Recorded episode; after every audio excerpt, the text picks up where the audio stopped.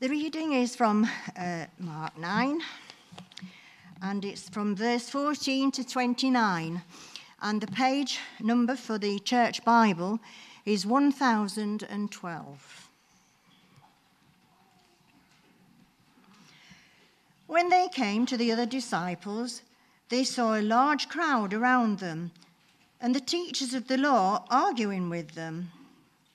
As soon as all the people saw Jesus, they were overwhelmed with wonder and ran to greet him. What are you arguing with them about? he asked. A man in the crowd answered, Teacher, I brought you my son, who is possessed by a spirit that has robbed him of speech. Whenever it seizes him, it throws him to the ground. He foams at the mouth, gnashes his teeth, and becomes rigid. I asked your disciples to drive out the spirit but they could not. You unbelieving generation, Jesus replied, how long shall I stay with you? How long shall I put up with you? Bring the boy to me. So they brought him. When the spirit saw Jesus, it immediately threw the boy into a convulsion. He fell to the ground and rolled around, foaming at the mouth. Jesus asked the boy's father, how long has he been like this? From childhood, he answered. It has often thrown him into the fire or water to kill him. But if you can do anything, take pity on us and help us. If you can, said Jesus, everything is possible for one who believes. Immediately the boy's father exclaimed, I do believe. Help me to overcome my unbelief. When Jesus saw that a crowd was running to the scene, he rebuked the impure spirit. You deaf and mute spirit, he said, I command you, come out of him and never enter him again. The spirit shrieked, convulsed him violently, and came out. The boy looked so much like a corpse that many said, He's dead. But Jesus took him by the hand and lifted him to his feet, and he stood up. After Jesus had gone indoors, his disciples asked him privately, Why couldn't we drive it out? He replied, This kind can come out only by prayer. Heavenly Father, thank you very much for your living words. Thank you for uh, how it is all that we need to uh, learn all that we need to know about you is here in your words. All that we need to follow you is here. And so we pray that you would help us now to listen well, to be ready to receive what you have to say to us. In Jesus' name, amen. Well, I wonder what King Charles did last night. How do you follow that? You have a parade through the streets in the morning, crowned king at lunchtime another parade. You get home. Is there anything on the telly? I suppose we could watch the highlights. Imagine he, he gets in, he pops his crown on the hook by the door, and he has a little look around and he sees the palace is a dump. There is rubbish everywhere. Everyone's been so busy this week, no one's put anything away. There's corgi mess on the carpet, there's nothing in the fridge for dinner. Then William and Harry start arguing. Can you imagine it? King Charles would be thinking, wouldn't he? How did it come to this? From the sublime to the ridiculous. You've got the glory of the coronation down to this chaos. And we get something a bit similar to that in our passage today. Last week we had the transfiguration. We saw about Jesus taking three of his disciples up the mountain where he revealed his glory to them. So the curtain was pulled back just for a short while. They got to see a glimpse of his heavenly splendor. Blindingly bright clothes, more dazzling than the king yesterday in all his regalia. He's got Moses and Elijah at his side. He's got God the Father speaking out loud so they could hear him say, This is my son whom I love. Listen to him. Must have been absolutely stunning. And then in verse 14, they come down the mountain. And it is down to earth with a bump. It is all downhill from here. They've had this mountaintop experience, and now they're down in the valley of disarray, which is where most of us live, isn't it? Would you say your, your life day to day was more like the mountaintop? You got voices from heaven, glorious lights? Or more like this valley, confusion and division and pain? Today we get to see whether Jesus can handle those low places as well as the high, and to see what that means for us down here. So as Jesus walks down the hill with his disciples, he's confronted once again with the impossible power of evil. That's the first thing we see here is the impossible power of evil. The, the scene is just all over the place. Have a look from verse 14. When they came to the other disciples, they saw a large crowd around them and the teachers of the law arguing with them. So it's, it's a mess now. There's, there's a big argument going on. There's crowds of people all clamoring. Then they see Jesus and they all run over to him. Oh my goodness, it's Jesus, it's Jesus, it's Jesus. They all crowd in on him. It's sort of Beatlemania kind of thing. The crowds go around, everything's happening at once. And Jesus is a bit like a parent here. He sort of sees the, the children are running riot and he says, Whoa, whoa, whoa, whoa, whoa, whoa, whoa, what is going on? Somebody tell me what is going on, verse 16. What are you arguing with them about? Honestly, you turn your back for five minutes, head for a little walk up a hill, you come down to this. Then a man steps out from the crowd to explain, verse 17 and 18. Teacher, I brought you my son, who's possessed by a spirit that has robbed him of speech. Whenever it seizes him, it throws him to the ground. He foams at the mouth, gnashes his teeth, and becomes rigid. I asked your disciples to drive out the spirit, but they could not. So we see a powerful evil at work, don't we? It's so powerful, it has been impossible, impossible to deal with. And the man says, Look, I brought my son to see you, Jesus. I brought him to see you, and unfortunately, I only got your assistants.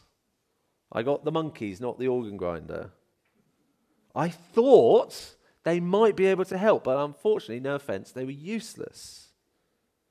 And that's what they've been arguing about. That's what's been, been going on. There's been this evil too strong to be tamed. It's been about the disciples reaching the limit of what they can do. The teachers of the law, they're there. They're presumably sticking their oar in, going, See, see? I told you Jesus and his disciples were, were a bunch of phonies. Told you.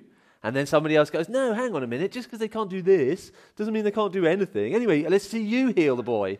And then they get, all get bickering and everything descends into madness. And Jesus is walking in in the middle of all of this. And it clearly winds him up, doesn't it? In verse 19, when he says, You unbelieving generation, how long shall I stay with you? How long shall I put up with you? He's exasperated by it. I don't think he's cross at the man in particular. I think it's the whole situation, the crowds, his disciples, probably most of all. It's just so infuriating how far away they still are from properly trusting him. We'll see uh, a bit later on how they should have reacted. But for now, Jesus sort of shuts everything up and brings it back, the focus back onto this sick lad. He says, Bring the boy to me. We can settle the arguments later, but right now, there's a boy in the grip of this impossible power of evil. So let's, let's sort that out, and we can sort everything else out in a minute. His dad's description of it, uh, it's horrendous, isn't it? The symptoms are really, really bad. The boy can't speak. In fact, it's described like a mugging. It says a, a spirit has robbed him of speech, something's been taken from him. Later on, Jesus implies that the boy's deaf as well. And he has these fits. He falls to the ground, stiff as a board, gnashing his teeth, foaming at the mouth. It must have been a terrifying thing to see. It must have been even worse to experience. Nowadays, we might look at that and think it, it could be rabies, I don't know, some kind of severe form of epilepsy, I don't know. But we're told it wasn't a natural illness. We're told it was demonic. It, this boy is possessed by a spirit. Nowadays in this country, we're not used to stuff like that, are we? We, we see evil being a lot more subtle, working behind the scenes, working out of sight. But that doesn't mean it doesn't exist. The Bible is really clear that evil is real. Evil is not just an idea or a force, there is personal evil. And when Jesus comes to earth, it crawls out of the woodwork to meet him. It sort of flares up. This boy is being terrorized by an evil spirit who is intent on destroying him. And that is what evil wants to do. That's what Satan wants to do. He sees the image of God and he hates God. And so he sees people as made in the image of God and he hates that most of all. He wants to d- distort that image, he wants to destroy that image if he can. Today we talk about somebody having a seizure. Well, that's the language here. This boy is being seized in verse 18. He's being grabbed, he's being manhandled, thrown about. verse 22, we're told how bad it's got. It says that the father says it's often thrown him into fire or water to kill him. Can you imagine what that's like? Uh, what it's like for, for the parents? You take your child to the seaside, and the demon tries to drown him. Put your child in the bath. This demon tries to drown him. You'd have to keep a hold of him on, on bonfire night in case he runs headlong into the fire. He, this, he can't be left alone for a second because of this impossible power of evil. It's impossible to control, impossible to get rid of. Now, most of us, this, that's not our direct experience, is it? As I said before, evil is normally hiding below the surface, but it is there. It is out there, it is impacting us. We're living in a world infected with evil, aren't we? With death and despair and cruelty and abuse and war and hatred and sickness and fear and all those symptoms of a world gone wrong. This presence of evil, that's why life is like it is down here in the valley. There's evil on the loose, it can't be contained. You see that in the world at large, you see that in our individual lives. And like this man and his son, like the disciples, like the crowd, we're powerless before it. On our own, we are unable to do it, unable to tackle it.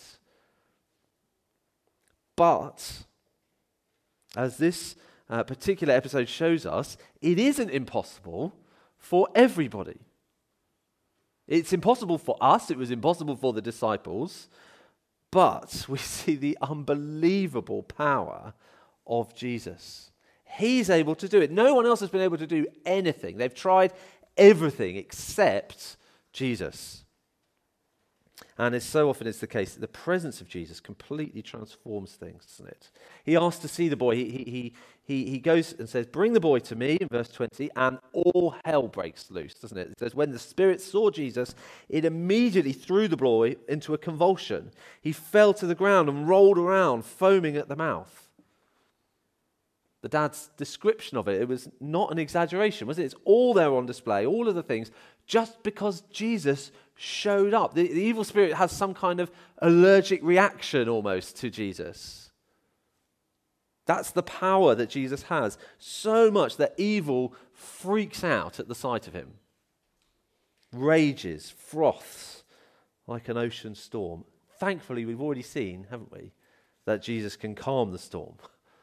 He's got unbelievable power. The boy's father, he's at the end of his tether, and so he begs Jesus at the end of verse 22 if you can do anything, if you can do anything, take pity on us and help us. It's desperate, isn't it? But Jesus picks up on one word from that, doesn't he? If. If. What do you mean, if? if you can do anything. The dad isn't fully believing, is he, that Jesus can help? He's, he's willing to ask, I'll try anything at this stage, but he's not holding out very much hope. And, and in a way, who can blame him? This is the problem that's been going on for years. No one's been able to do anything. Jesus' disciples have just spectacularly failed. Why would Jesus be any different? Because Jesus is uniquely powerful. And so Jesus says, if you can, if you can, everything's possible for one who believes. Of course I can do it, he says. You just need to trust me. And so the boy's father, we're told immediately, the boy's father exclaimed, I do believe. Help me overcome my unbelief. It's a brilliantly honest thing to say. Isn't it great thing to say? He's not pretending. He's not pretending that he doesn't have any doubts. He's not acting as if he's got everything clear in his mind. He's not going, oh, yeah, sorry, I was supposed to have more faith. Yeah, of course. No, I totally believe you, as if faith is sort of working yourself up into a hype. No, he says to Jesus, I do trust you. I really do. Not as much as I should. I know that. But I do believe. That's why I'm asking you, please help my unbelief. Help me to believe you more. And we see Jesus' power uh, bursting in. Verse 25 He rebuked the impure spirit. You deaf and mute spirit, he said, I command you, come out of him and never enter him again. The spirit shrieked, convulsed him violently, and came out. This is impossible power of evil, the, the, the power that can't be tackled, can't be tamed. Jesus disarms it with a word. He just rebukes it, he tells it off. This is not the exorcist, is it? It's not waving crosses around and holy water and ancient rituals and chanting special words. It's remarkably unremarkable, isn't it? He just says something to him. He just says, I command you, and the evil spirit must obey him. That is amazing power, isn't it? Yesterday at the coronation, there was a lot of ceremony and fanfare and gold and symbols of authority. It's really interesting seeing all the different aspects. And this represents that, this represents that. You've got the crown and the different scepters and sitting on the throne and the different thrones mean different things. And you've got the, the stone of destiny underneath the seat of Edward II or whatever it was. All these symbols of power. But this is real authority, isn't it? The ability to just say something and it's done. To just say something and have his enemies unstoppable now cowering at his feet. Jesus is the king. He is the undoubted king, to use the words of yesterday. That is so much the point of what Mark is trying to say in this book. Jesus is the Almighty King. He is the Christ. He's the Messiah. And this little encounter proves it again that he has unbelievable power. It ought to be believable. We ought to trust him by now. The disciples ought to have understood by now, and, and so should we. But we panic, we doubt, we fear. We, if we call on him at all, we're half hearted at best. But Jesus is the king, he is stronger. This is what he came to do.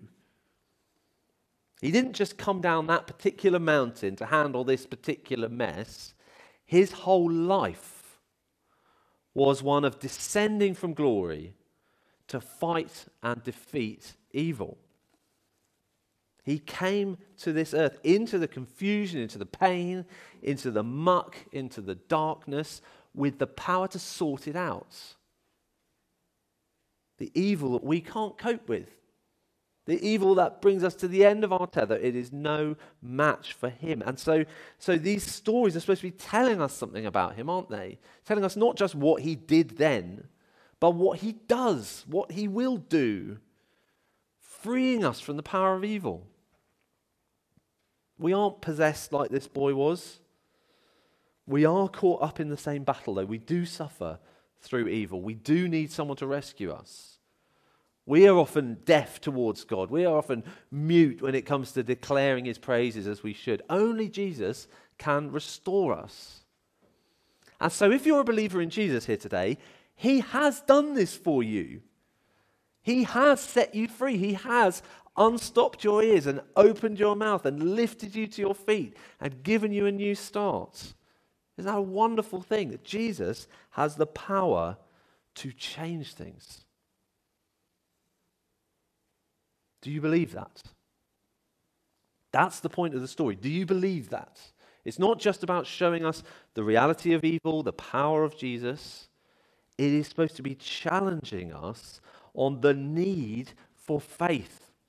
we need to believe him. It's not just, oh, for your information, this is what Jesus did one time. No, it's a challenge to say, do you believe it? Do you believe him? This, uh, this story is shot through, isn't it, with references to whether or not people believe. So Jesus asks what's going on. He hears what's going on. His first reaction is, verse 19, you unbelieving generation. That's your problem, all of you lot, he says. You just don't believe in me. And that's where the story ends as well, in this funny little sort of epilogue bit in verse 28 and 29. The boy gets to his feet. That would be a nice place to end the story, wouldn't it? But it carries on. Let me read that bit. After Jesus had gone indoors, his disciples asked him privately, Why couldn't we drive it out? He replied, This kind can only come out, sorry, can come out only by prayer. See, they're baffled. They're, they're probably embarrassed, so they wait till there's no one else around and we're inside, let's have a chat about it. They cannot understand why they hadn't been able to do it. Back in chapter 3, this was part of their job. Let me read you Mark 3, verse 14 and 15.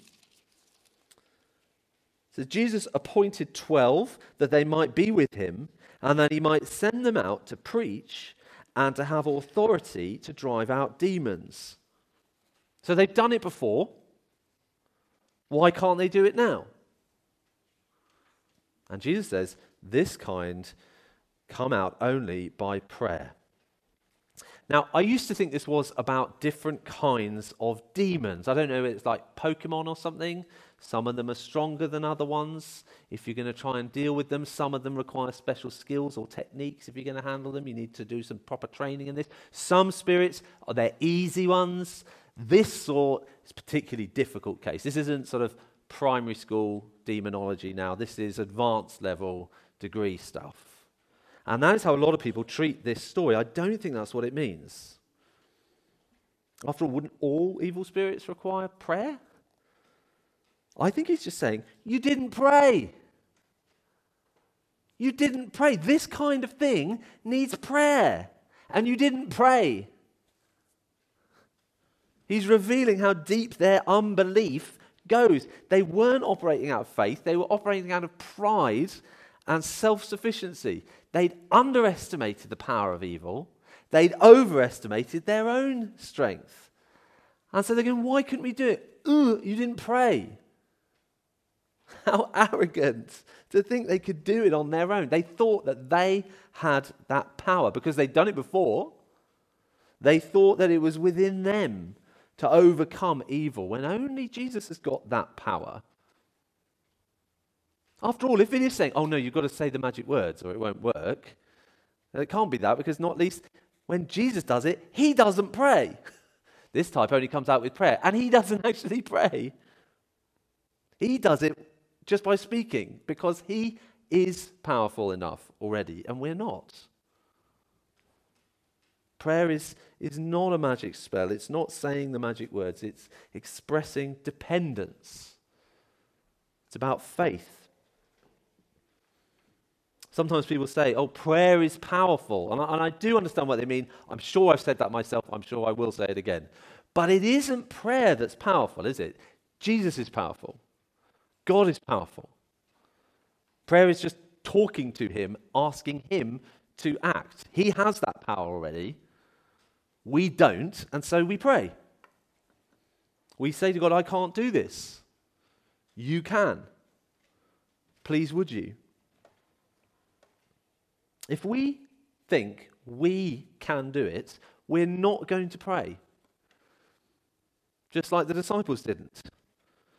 There are different kinds of unbelief, aren't there? We say, oh no, unbelief, that's sort of like the, the dad going, oh, I don't really think you can do it. Actually, there's this other sort of unbelief that just says, no, I'll be fine, thanks, I can do it on my own.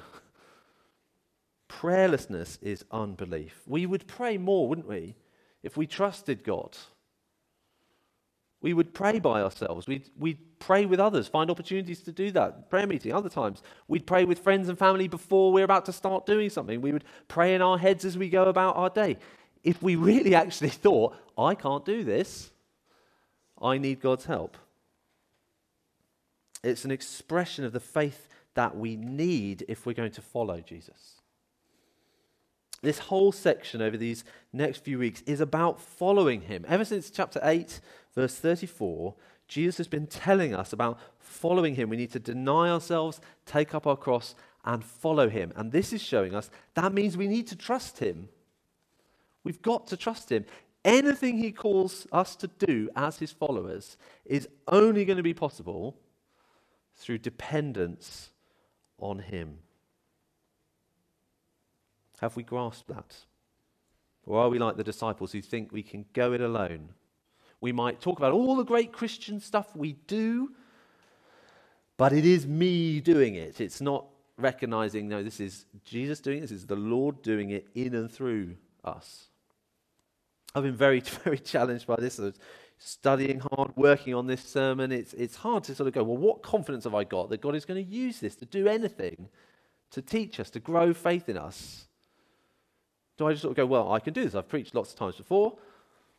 Or do we say, no, this kind of thing only works by prayer?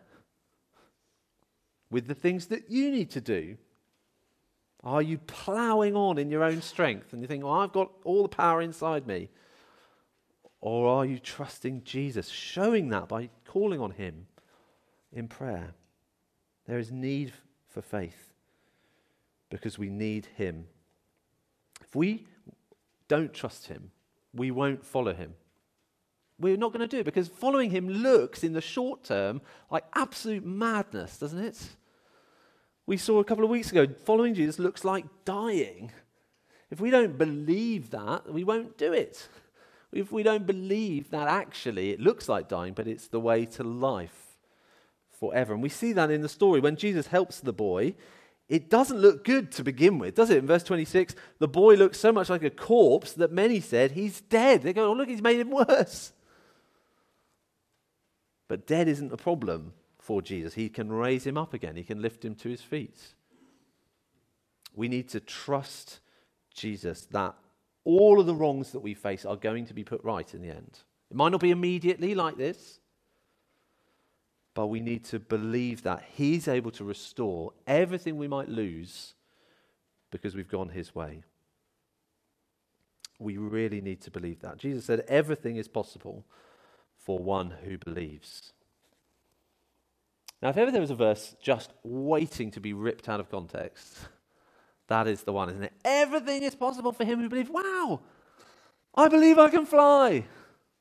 I believe I'm going to be rich. I believe nothing bad is ever going to happen to me ever again. Fantastic. That's guaranteed. No, that's not what it means. That can't be what it means. Jesus just said following him means carrying your cross. It can't mean that. True faith is not telling God what to do. I believe this, now you've got to do it. True faith is believing God will do what He said He will do. It means leaning on Him for the strength to do what He's called us to do. So, that idea of everything's possible for the one who believes is saying following Jesus is not mission impossible. It is doable as long as we trust Him. This boy's dad, he says, if if you can do it, because he doesn't fully know, he's not sure Jesus can do it. And Jesus says, Of course I can. The only if is if you're going to believe me. If you do that, then you will see. I will do everything I've said I can do. And that's where the, the boy's dad is such a great example for us. He shows us, doesn't he? Our faith doesn't need to be perfect, it just has to be real. He says, I do believe. Help me overcome my unbelief. That is so refreshing, isn't it? So genuine. He says, I totally trust you, except for all the times when I don't. I depend on you, Lord, and I really struggle with it. That is real faith. Even trusting Him with the ability to trust Him. It isn't about how strong our faith is or the quality of our faith. It is about the object of our faith, the one we are trusting in. He is reliable. So it could be that today you're finding it very, very hard to believe, very hard to keep trusting, to keep following Jesus. There are a lot of ifs. Well, tell him that. This is the kind of prayer he loves to answer. And I do believe, help me overcome my unbelief. That is a great prayer to pray. However big or small our faith might be, whether we would say, actually, I've been going with Jesus for a long time now, but I'm really struggling. Or whether we're totally new to these things and I'm just starting to understand it. I think I get it a bit. Help me to trust you more. This chaotic scene at the bottom of the mountain, it's a great picture, isn't it, of our everyday life with faith being low, evil on the rampage, desperate human needs, religious leaders arguing, Jesus followers out of their depth,